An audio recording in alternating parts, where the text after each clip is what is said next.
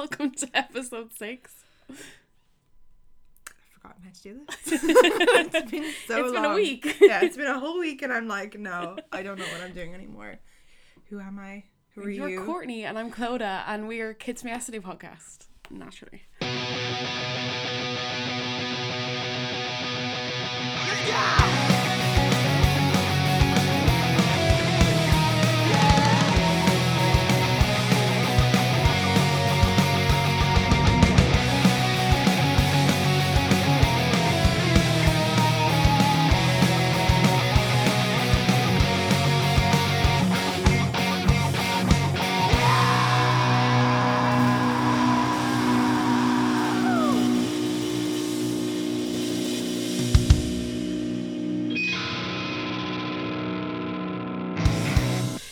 talking about this week? So this week we are going to talk about the roots of emo. Um, we've been very busy. We've both been reading a whole book, I'm reading a whole book. and it, well, I read the whole book. Clodagh read most of the book. yeah, that'll do. between us, we have read a whole book on roots of emo, kind of where it came from, and this book was written in two thousand and three. Yeah. um, by a guy called Andy Greenwald. And basically, whenever you look up anything about emo people, he's referenced all the time. And it's literally because they're just aren't that many books out there Yeah. about emo culture or where it came from. So fun fact, the term emo was coined in 1985. So long before I ever thought You were born. long before I was even born, but long before I ever thought emo was even a thing. Like obviously it's it's kind of I always knew it had its roots in punk rock and um the early nineties and the kind of the grunge and new wave. But I didn't realise it was actually coined in nineteen eighty five. yeah, and it was supposed to be like a derogatory term. You know, "Ugh, that band is so emo. Yeah. Except the people that made it up don't know what they mean by that. Nobody does anybody know what emo means? No. Do we know what emo means? So a lot of the book was like the first couple of you know the first couple of chapters was about what emo is and where it came from. Obviously, because the book's about emo roots, and then the rest of the book was just about dashboard confessional, to be honest. But it, they were asking the question like, what does emo mean, and can anyone define what it is? And nobody really can. Um, define what emo is. It's just this. You, you, you get it. If you get it, you get it. I yeah, guess. no, I think so. Like, I mean, some of the like, I highlighted a bunch of quotes in the book because you're reading it on Kindle, not that I defaced an actual book. Yeah. I would never. But um, one of the quotes was that they first encountered the term in 1985 when it was a joke, but they define emo as an unnatural attraction to the Smiths that continues after high school and mates with a love of power chords, which kind of vague. You can get it. Like you would think the Smiths were kind of emo. Oh, I mean, yeah. like screw Morrissey and his terrible, terrible Yes. opinions, but back in the day, Yeah. all the sad kids loved Oh, yeah. the Smiths. I absolutely love them. So yeah. But there is the whole thing, which is that no one can agree on what it means.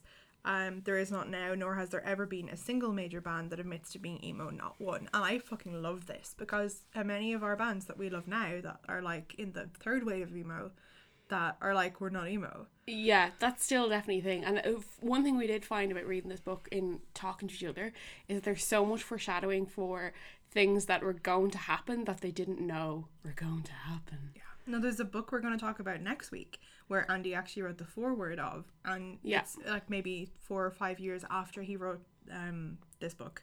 Have we even named the book yet?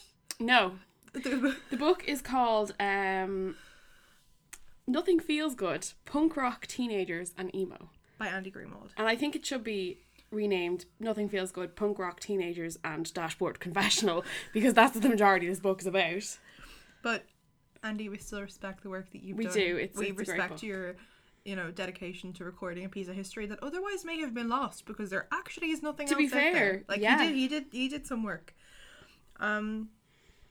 Well, what people seem to think is that originally emo was a genre of hardcore punk that was less focused on politics and heavy music and more on personal politics and melody. So it looked to address an issue of personal nature that were being overlooked in the extremely political punk landscape of the Reagan era. So I think an overwhelming thing that we've seen, kind of, if you read articles about it and stuff as well, is um, that people accredit punk rock and like the the strength of the movement to Ronald Reagan and his like policies and stuff because people were so fucking angry. So I guess it makes sense that from that people got into bands that were talking about things that they were like within their control. I Yeah. guess so, like a lot of punk was like fuck the establishment, fuck the police, fuck whatever. Yeah. Um, whereas you have people singing about like, I'm really sad that this girl didn't look at me today. Yeah, That's like you know it's it's personal and obviously when you're a teenager these things are really fucking huge. they are. Um, it's the biggest thing in the world when Yeah. someone doesn't like you back. I was talking with my friends last night. They we were over. They were over for some drinks, and many drinks were had. we were talking about teen diaries and how much of a big, huge deal it was to have a crush on somebody. Oh my god, yeah.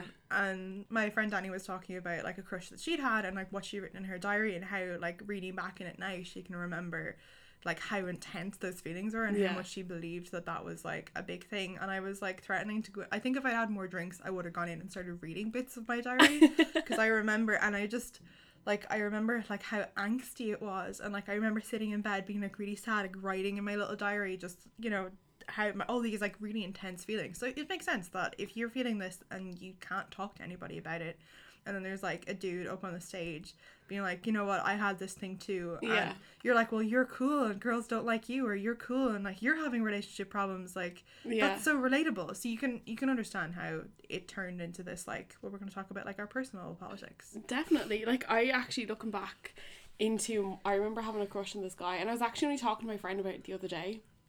And he was like a little emo kid from up the road and she I remember she like announced at her birthday party I, I can't remember like her 16th birthday party that I had a crush on him and I was ready to like go home pack my bags and leave the country. But I like this was like the biggest thing in the world that could have and it was the worst thing that could have ever happened to me as well. But then having that kind of emo on the flip side you have the emo music the boys the girls the crushes. It is like a a form of a diary for somebody like myself who has absolutely no artistic skill whatsoever. so the lyrics that they were write, writing and coming up with were so relatable, and even to this day can sometimes be so relatable. Yeah, and I feel like you don't really lose that. And even if Definitely you lose not. the actual response, you can kind of imagine yourself back in that. Like, oh, when I was a teenager, I would have loved this. Or like when I was a teenager, Yeah. I did feel this. And it's really cool to be able to conjure up those emotions. Um, so then they said that in 2002, emo is just a term used to mean poppy punk with intense fans. And like, hmm. that's, I mean, it's still kind of relatable. It's still yeah. If you translate it to now, that's kind of what it is. It's pop punk. kind of. There's another actual quote from the band that's or from the book that says emo means it's an internet band, which again is kind of relatable now because I feel like a lot of the emo that's the you know the third wave of emo are SoundCloud rappers and almost an insult for the likes of you know Paramore, My Chem, but you can see how they were considered an internet band because they had that connection online with their fans. Yeah, and I think the thing that they were saying this is an internet band was that like you go, well, have you heard of this band Dashboard Confessional? And other kids would be like, no, and you're like, go download the MP3 players, Exactly. uh, MP3 players, MP3 files of like Napster or whatever the fuck, and Yeah. you. I think there was like a quote from Chris Carrabba at one point from Dashboard Confessional, where this is what this whole book is about. I'm really sorry if you don't care about Dashboard, like You will at the end of this yeah, episode. you're, you're gonna love him the way we do.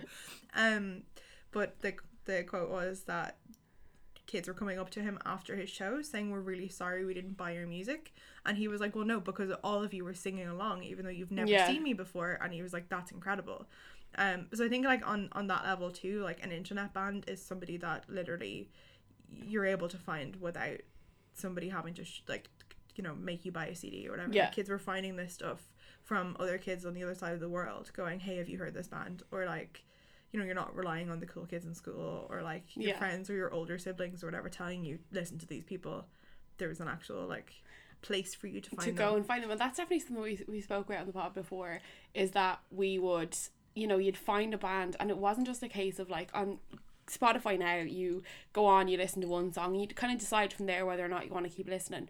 Whereas, at least on me, when I downloaded from the Pirate Bay, don't arrest me, um, you had to download the whole album. Yeah. And and you had to, of course there was like you know different ways you had to go around the back of the internet to get into the Pirate Bay. You know I'm a hacker.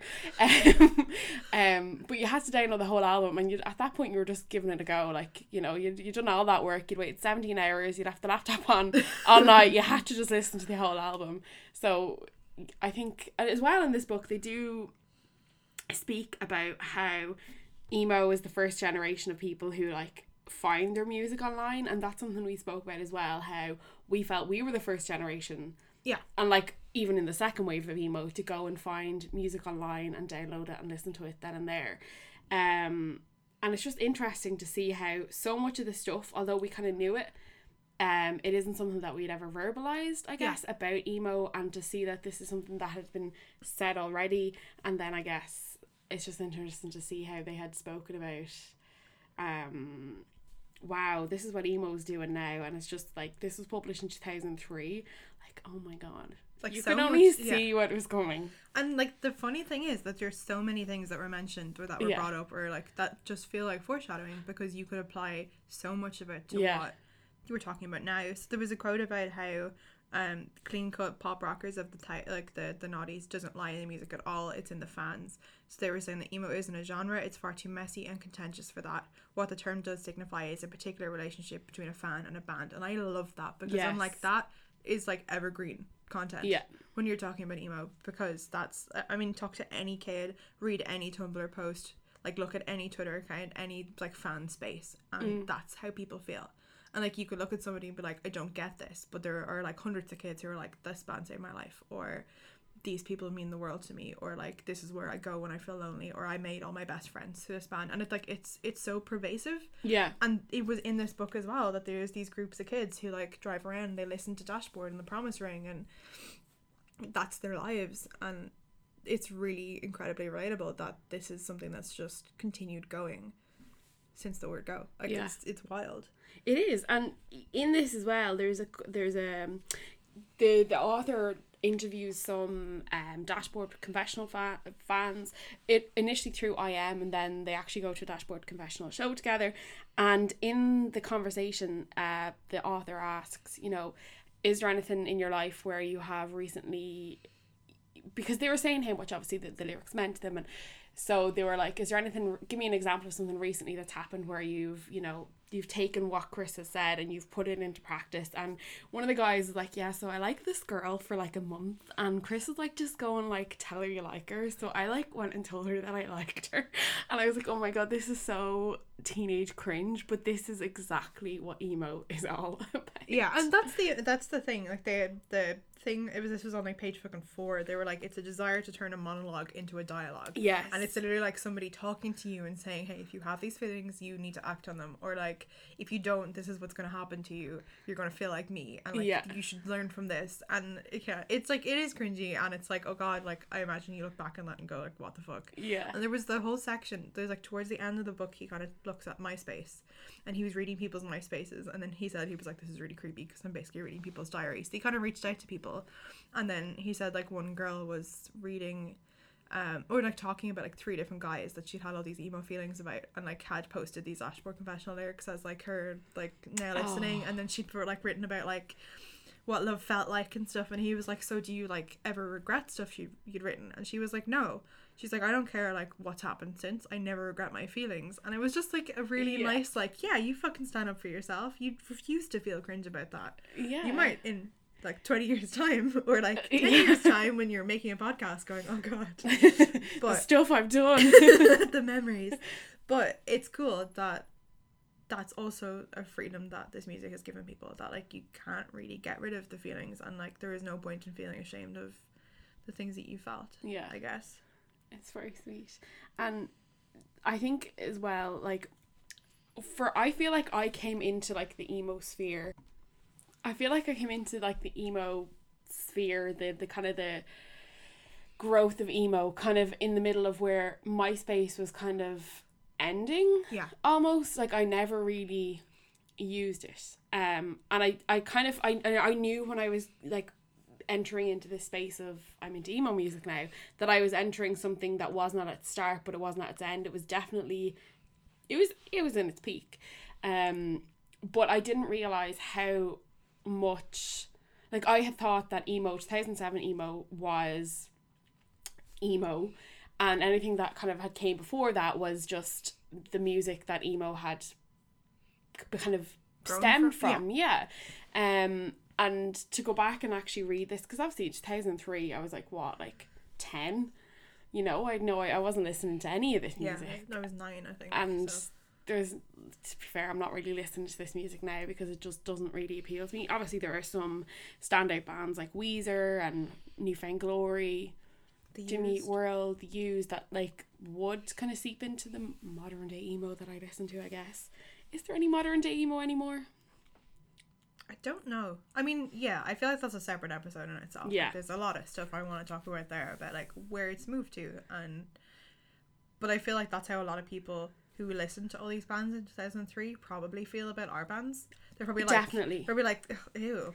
Yeah. Why? That's not emo. That's the same whatever." way we feel about soundcloud rappers Yeah, or like the kind of the future. Yeah, there's and the people keep sending me like emo rappers and emo like st- people who are just making stuff on YouTube, and they're like, you should listen to this or you should like figure out a way to talk about this. So I think we will at some point. We'll make an Mm. episode about like where emo is going because we can't always just look back. yeah i actually honestly until a couple of weeks ago i thought it was dead it's not It's not dead. emo will never die I yeah, I feel like it's to grow and evolve, but I don't the same way that punk music has never actually died. There's still pop punk and different. and punk's heading into a revival right now. Like it's kind of like hip hop punk, but it's definitely Mm. like there's bands like Fever Three Three Three, um, they were fucking amazing. But they're like, I don't know how to describe them. Like they're very much a punk band, and like because their whole thing is like fuck the police, fuck all this stuff. But it's from the point of view of like, um, like a mixed race guy, and like there's like another black guy in the band, and it's like the violence that they've like yeah, encountered and like the poverty that they've encountered because of their race and stuff and it's like it's american centric but they're bringing like the all their shows are called demonstrations yeah, and like they bring this like message of like you have the power to stop this. But like in the shows jason the singer he like does a whole thing where he's like you know we're not going to accept uh, misogyny. We're not going to accept this shit. Like women are really important. And like we need to start like treating each other. And like it's it's really cool because he could just stop at like black lives matter. Yeah, and that would still be incredibly powerful. Yes. but like he's taking all of this energy and trying to like do i mean like that's the thing about punk is like a lot of people left those shows not knowing what to do with that like The everybody got yeah everybody got really riled up like yeah screw this you know fuck the establishment and then they leave and then they're like but, what is it you want me to, to do, do. yeah, Whereas I feel like now, you know, we still need punk and people are still angry and they need somewhere Yeah, to go where they can go and like punch the head off each other in a mosh pit. But like I, I feel like we're moving towards like actually having some sort of actionable thing that people can do when they're at these shows, which is cool. But I, I do see definitely there's going to be like another fucking revival where people yeah, just kind of talk about the stuff that they need and what they need to do and what you can do. Like Fever's thing as well is like when you come, if you come early, they like have like a food drive, and I think they give you like I don't know they have like, Oh, a, like cool. a wristband or something, but they're like bringing like non-perishable food. Like I know Warped Tour did that every year, like every stop, and like you get to get in early if you brought like five items that were non-perishable. But like Fever do this in every single place that they go to, which I Oh, think is really cool. Um, they have a name for the organization, but they've set up like a trust basically. that's actually incredible. Yeah. And like that's where I can see it going. But like if you ask people, they'd be like, "Punk is dead," and like Yeah. you would have asked us, "Is emo dead?" And I feel like you know the last couple of years there's been so many articles saying like, you know, emo's dead and it's not coming back. And we know in our hearts that my chem will get back together one day. Yeah, we've done a 180 on this. Yeah. Yeah. We're like, it's never gonna happen, and now I'm like, I need it to Yeah. happen with my whole body. yeah, yeah. We're gonna be on emergency standby. When you see emergency episode Kids and Yesterday, you know that my chem are back. It'll happen. It won't happen. I really, I don't know. I don't know how I feel about it. But it's interesting to see how, like, I would never have listened to any of these bands that we're talking about now, like Dashboard, Brand New Thursday, Hawthorne Heights. I never would have listened to them initially when I was going through. No, I won't say when I was going through my emo, emo phase because I'm still going through it. Going through emo puberty. When I was going through my, you know, the during the emo peak, I'm gonna say, um, and it's interesting to see how the bands that I loved at that time had cited bands like, for example, Paramore, our faves, ha, Hayley Williams had cited like Thursday, Jimmy Eat World, Weezer as like some of her favorite bands, and although I never listened to that music, I always thought they were kind of just punk, but it's Yeah. just, it's interesting to see how they took that emo inspiration, made their own emo band, like and the emo bands that are coming up now or the emo rappers for for example um Lil Peep had cited you know Blink 182 Paramore whoever else as their favorites and that's something that's always interested to me to see how my favorite bands then how they influenced um the artists of now Yeah, and I, I guess that's not really a thing you think about when you're No, you younger. don't. Well, I had no, you know, you never think about that. It's like anything. Like if I think about books, I'm always really surprised that an author I really like is like, I love this other author. Yeah. Like, oh my god, you read too. Like Yeah. obviously they do, and like obviously these bands we love have got people that they're really interested in. Yeah. But you have these stories of like kids who are like in bands now Mm. that were like, I got up on stage with Green Day, or I got up on stage with All Yes. Time Low, or I got to sing with whoever, and now I'm in a band, and that like, that's really cool because you're like, that's that's such an interesting Yeah. connection. But this has been going back like yeah forever, and like all these punk bands, like they say, I mean, there was a thing I read, and it was like, the joke was that emo started the second Minor Threat broke up. yeah But all those kids who loved Minor Threat and they loved Jawbreaker, that's where it all stemmed from. So then what Andy reckons is that Sunny Day Real Estate was the start.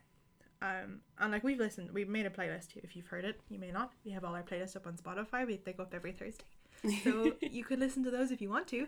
But um, we put up a whole playlist of all the bands that Andy, well, not all of them, many of the bands, many of them yeah that he mentioned in the in the book, and that generally are are deemed to be like the founding fathers of emo.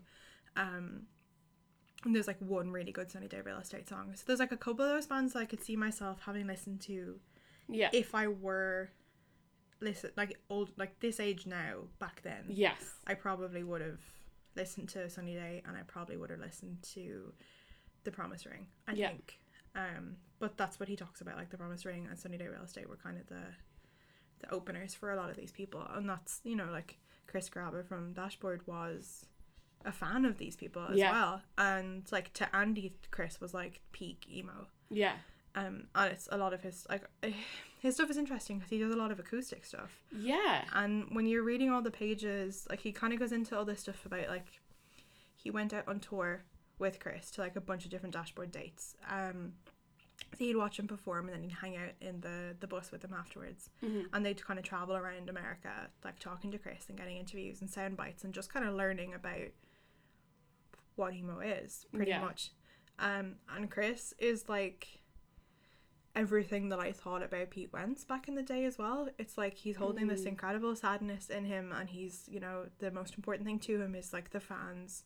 And there was all these like stories about him like fighting bouncers and stuff for being rude to kids and like freaking out and like saying like no this is so important to me like I've been kicked out of a venue because of how people are treating my fans and like you cannot do that to these kids. They're so important to me um which I thought was wild. I honestly didn't think anybody gave a shit that much Yeah. at all but like apparently he was like he kept like everything people gave him so if they wrote him stuff or if they gave him things he'd keep them and he's like well it's you know this means something to me that's very sweet like it was really sweet, but it was like what all the things that we talked about in that episode. We talked about Pete Wentz like being a fucking icon for mental health Yeah. stuff. Like Chris was also that kind of sad Mm. guy who was like keeping himself in this really unhealthy mindset just so that people didn't feel alone, which I thought was really beautiful. yeah Um, but also really unhealthy. Like, don't do that.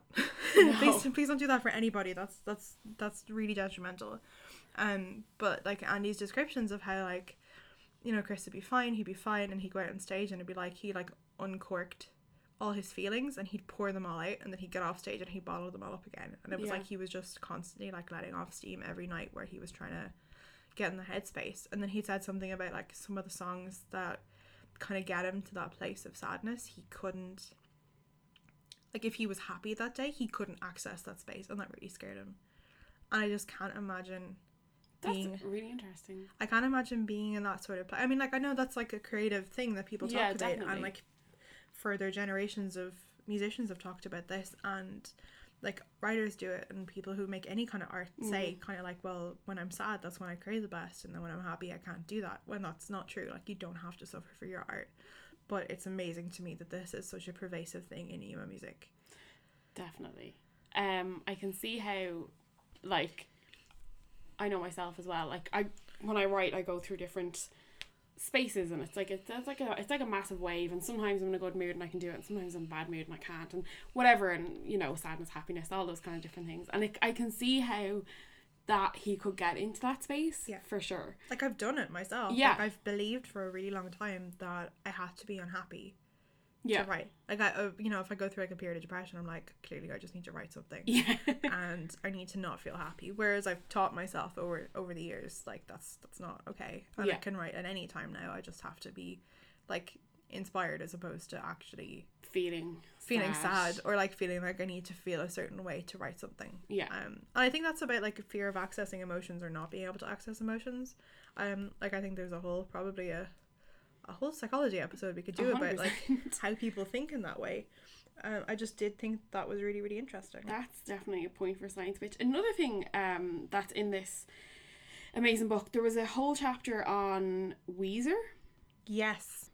Uh, the chapter is called "The Curious Case of Weezer." It's about um how what a kind of a, a literally the quote um mop top bespectacled dork named Rivers Cuomo was climbing the charts with a song about his favorite sweater.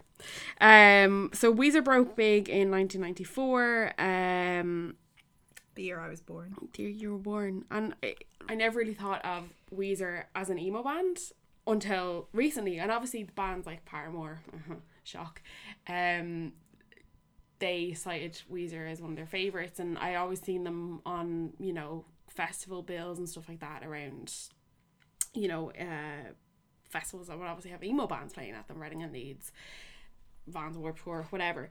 Um, but it's interesting to see how he like the, the the chapter itself is called the curious case of weezer and i actually consumed this in like i just like oh my god i was just shocked by what i had read in a way which is why i haven't highlighted anything from that chapter.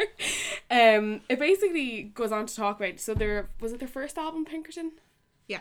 so pinkerton basically how it was he's just ashamed of it and ashamed of the feelings that he was having and that was something that courtney you were talking about and how you shouldn't be Yeah, I mean, like if we go back to what we were saying a few minutes ago about like there is no point in you feeling embarrassment, but the whole quote from it was that he refused to play any of the album songs in the reunion tour because he dismissed Pinkerton as ugly and embarrassing.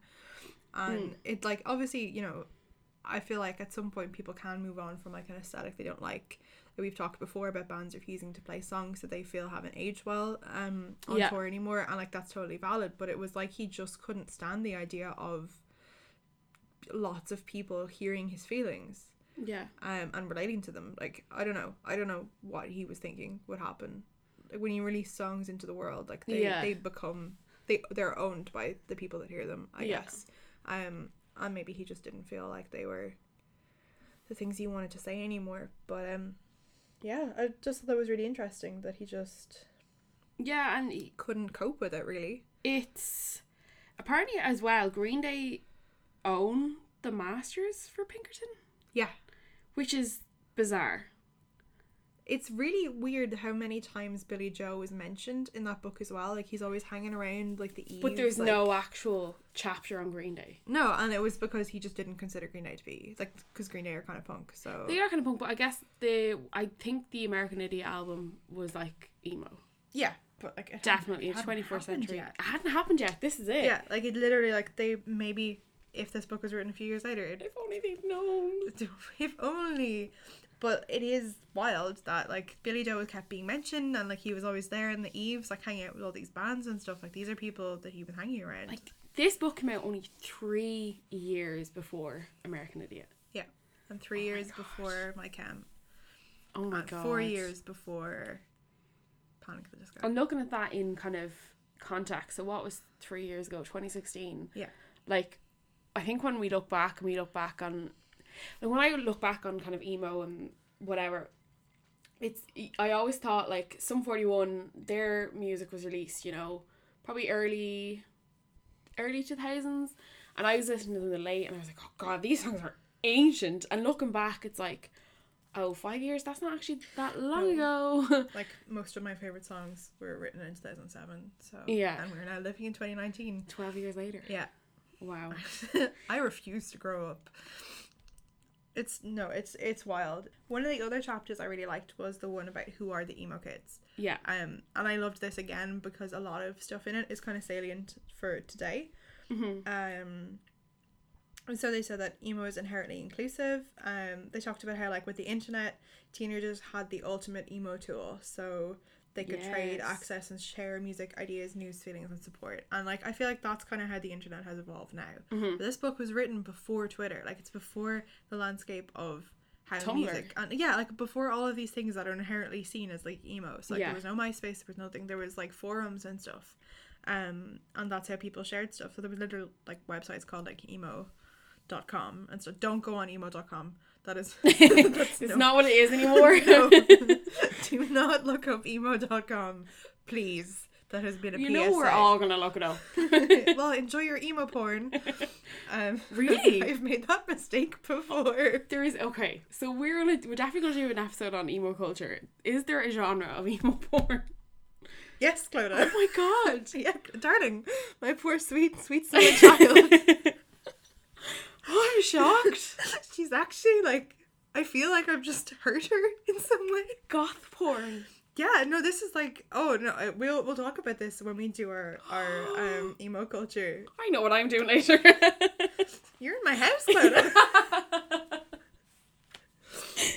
but yeah, don't. That's a PSA. Do not go on emo.com. Thank you. But there were websites similar to this. I'm shocked. I still can't get over it. The Converse stay on. God. oh my god. Well, there were websites like emo.com, but aren't emo.com, uh, called like soemo.co.uk, and it was just like forums where people talk about their favorite bands, and like, um, it was like a whole thing where people would put up like photos of themselves, and it was like early emo dating.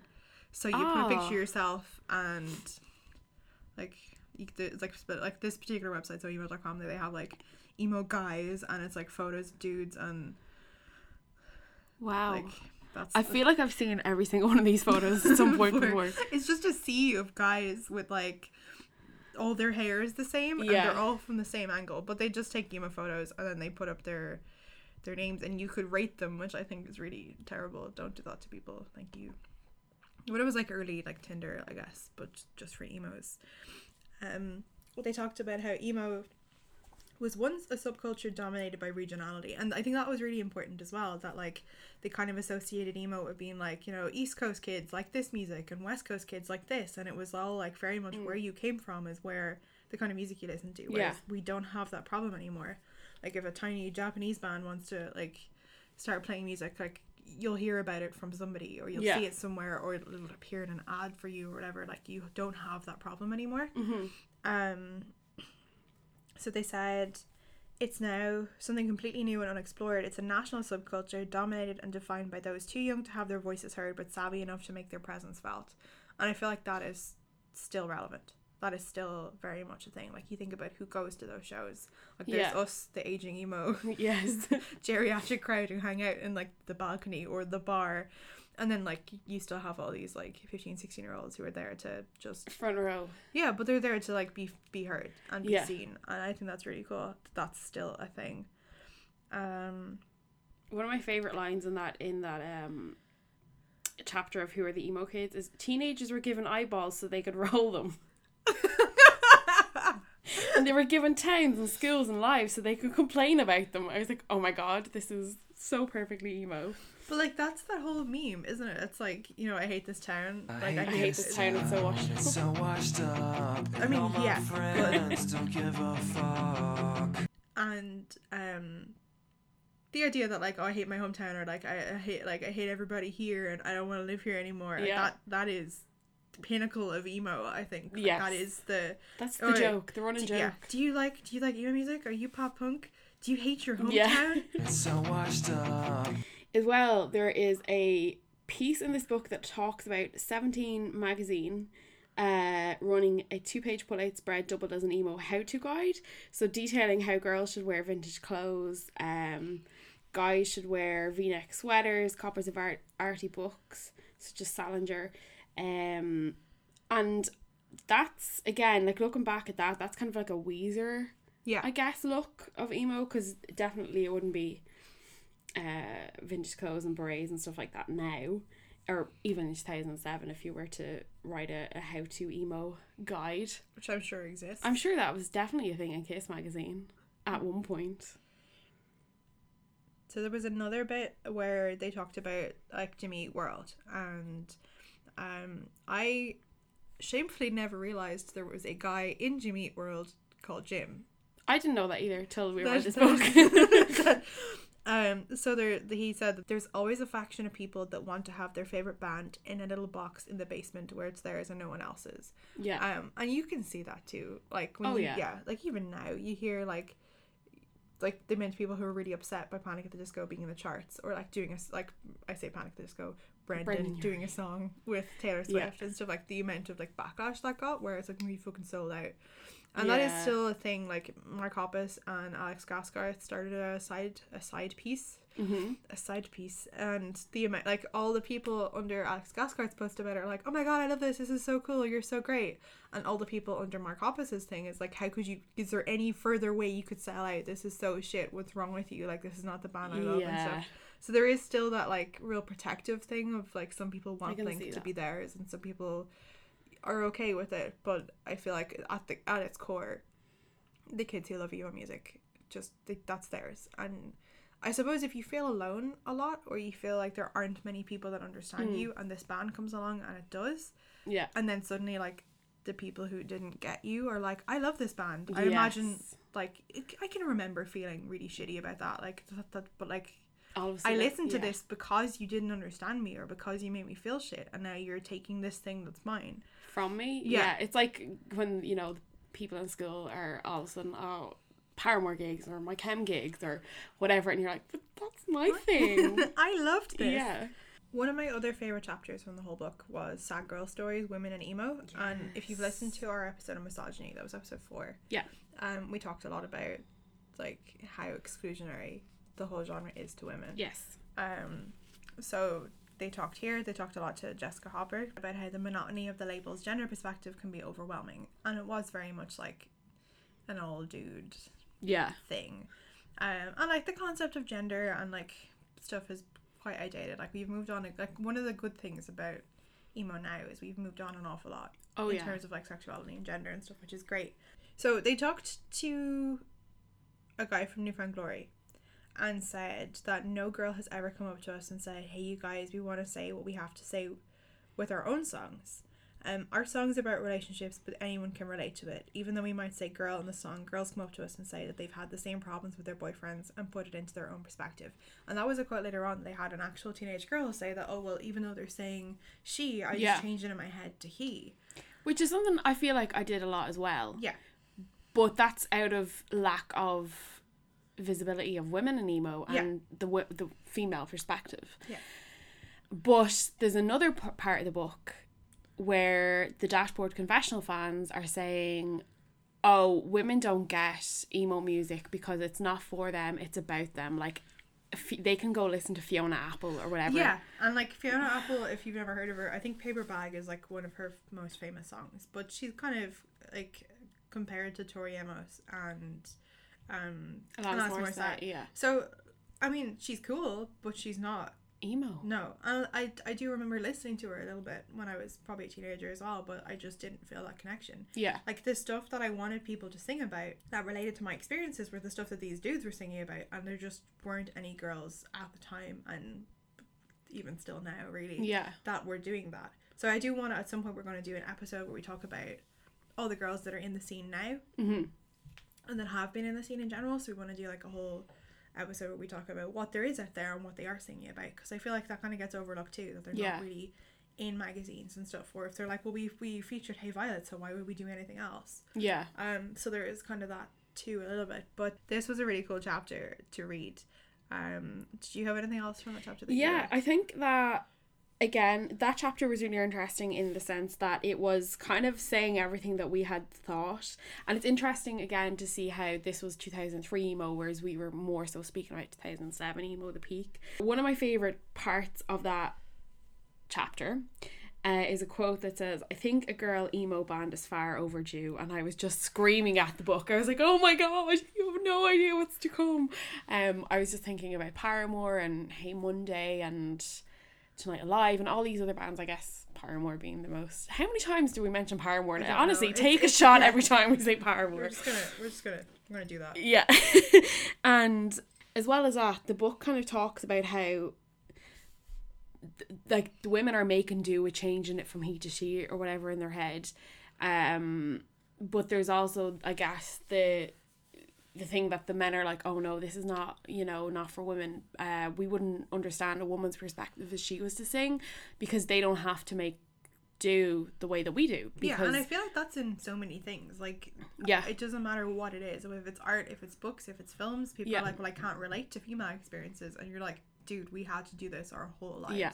Our whole lives is us having to find men funny or find them interesting or find their experiences yeah. like relevant to ours because there were none and then things that are for women like chick lit or like like you know chick flicks or like all girl bands are kind of like looked down upon as like oh you're just like feminist bullshit or whatever and it's because it's like that's for women and that's for me and people don't make the effort to yeah.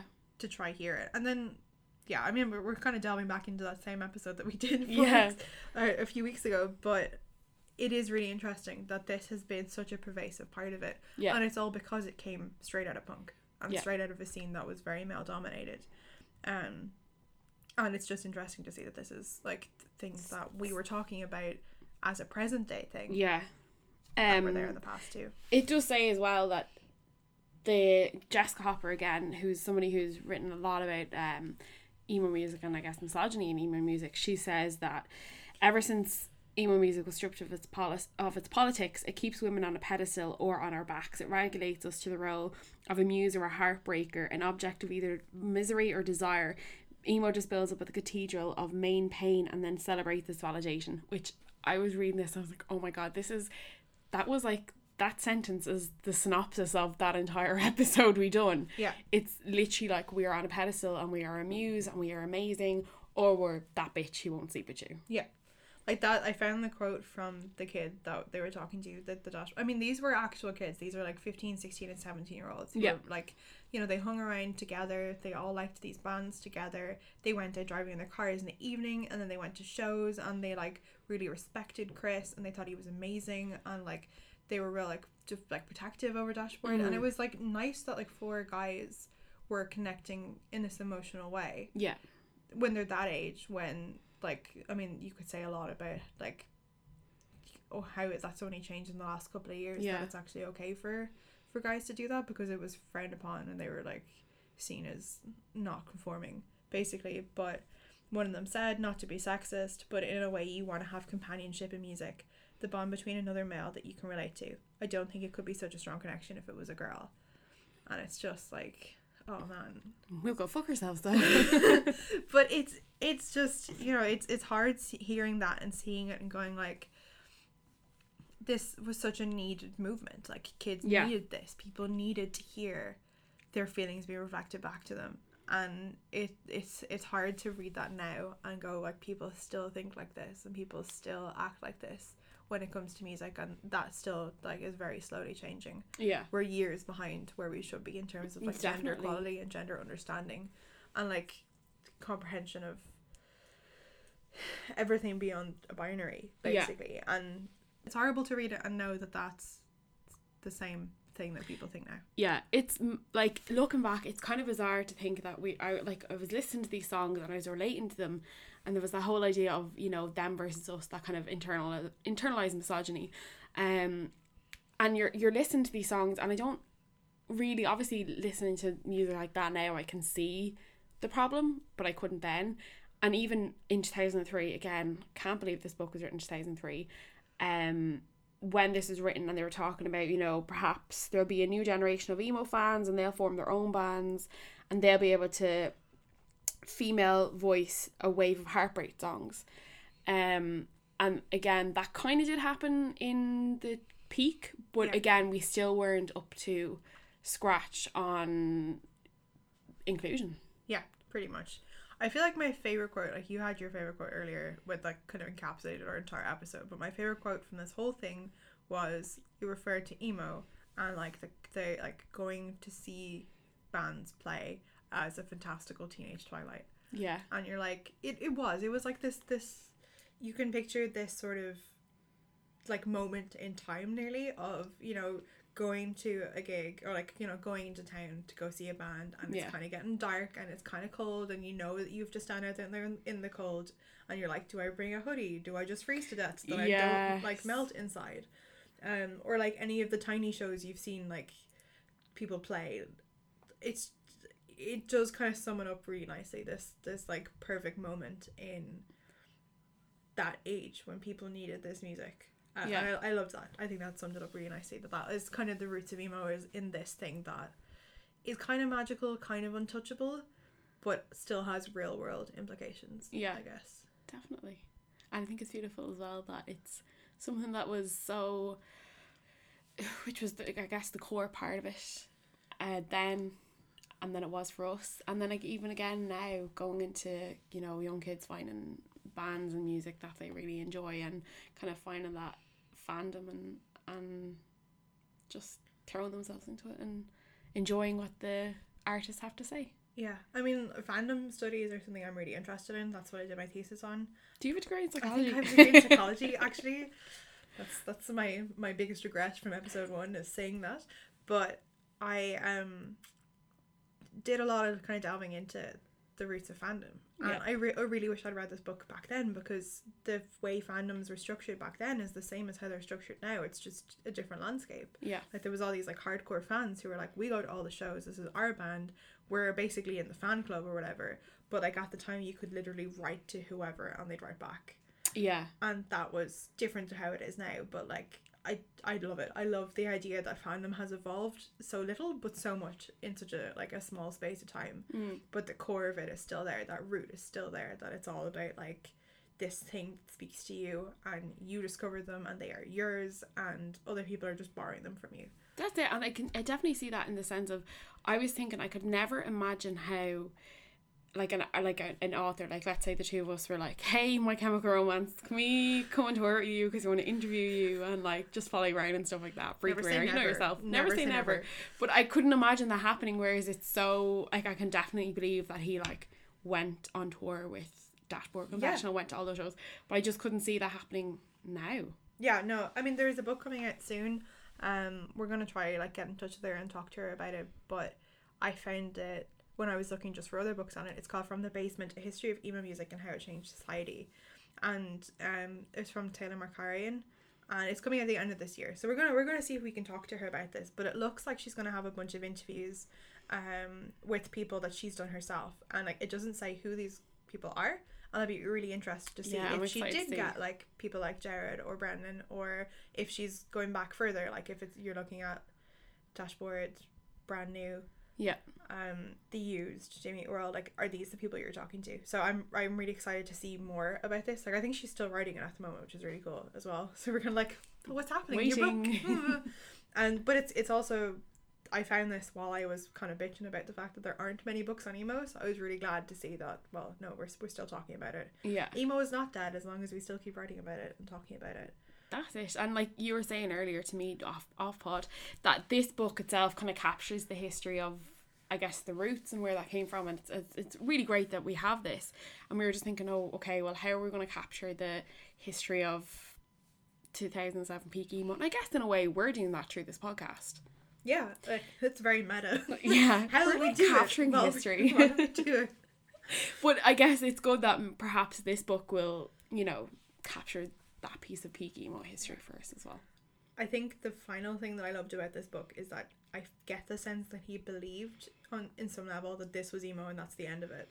That whatever was going to come from it was going to be an evolution of it, but he was talking about emo as it was. Yeah. And I don't know if you've seen the video. There's like a, a short video of Pete Wentz talking through like a megaphone saying like emo is dead, go home, or emo's over, go home. And it was like 2005, and it's like it's it's just not. It's just not. It was just getting really getting started, I Yeah. think, in 2005, which is interesting. 2005 into 2006, you had the beginnings of Paramore, you had the beginnings of My Fall Out Chem, Boy, like Sex these bands that were so, you know, iconic to us as emo bands. Yeah. We're just getting started. We are just getting started. So that's all we have for you this week. Um, if you'd like to find us on the interwebs, you can get us on Instagram. We're at Kids from Yesterday Pod. Uh, we're on Twitter at Kids from Y Day Pod. Uh, we're on Tumblr as well, I believe. Yeah, we're uh, kidsfromyesterday.tumblr.com. We're also on emo.com. We're not. No, we we have looked that up since we mentioned it earlier. We took a took a tiny break to check, and it, it's not. It, there's nothing there. So you can you can look it up all you want. Feel free to Maybe it don't Google it, but you can actually go on the website. Yeah. And No of course, if you do like our podcast, give us a subscribe on the Owl Apple Podcasts. You can find us on Spotify, Stitcher, all your favorite places. Um, maybe leave us a little review. I That'd think be you can do a new. I think you can like leave a five star, just the five star review with Without every new writing anything. episode, Yeah. and oh, with, without writing anything. So just if you just felt like that, I mean, it's really cool. We've actually seen that we've been in like new and noteworthy yeah, for the last while. We actually got on the charts the other week, which Yeah. is incredible. Like, who is listening? I mean, you guys are, but it's it's really wild to me that this thing that we're doing, coming to you live from a dark basement, Yeah. is um people are listening. yeah, people are listening. So that's really cool. So if if that's something that you feel like you want to do with your time, if you want to reach out to us, you can also contact us at kids from yesterdaypod at gmail.com if you have any thoughts. Maybe maybe you were on emo.com. I don't know. Yeah. if you were ever featured on emo.com and you want to talk about your experiences there, get in touch. get in touch, and we will talk to you next week.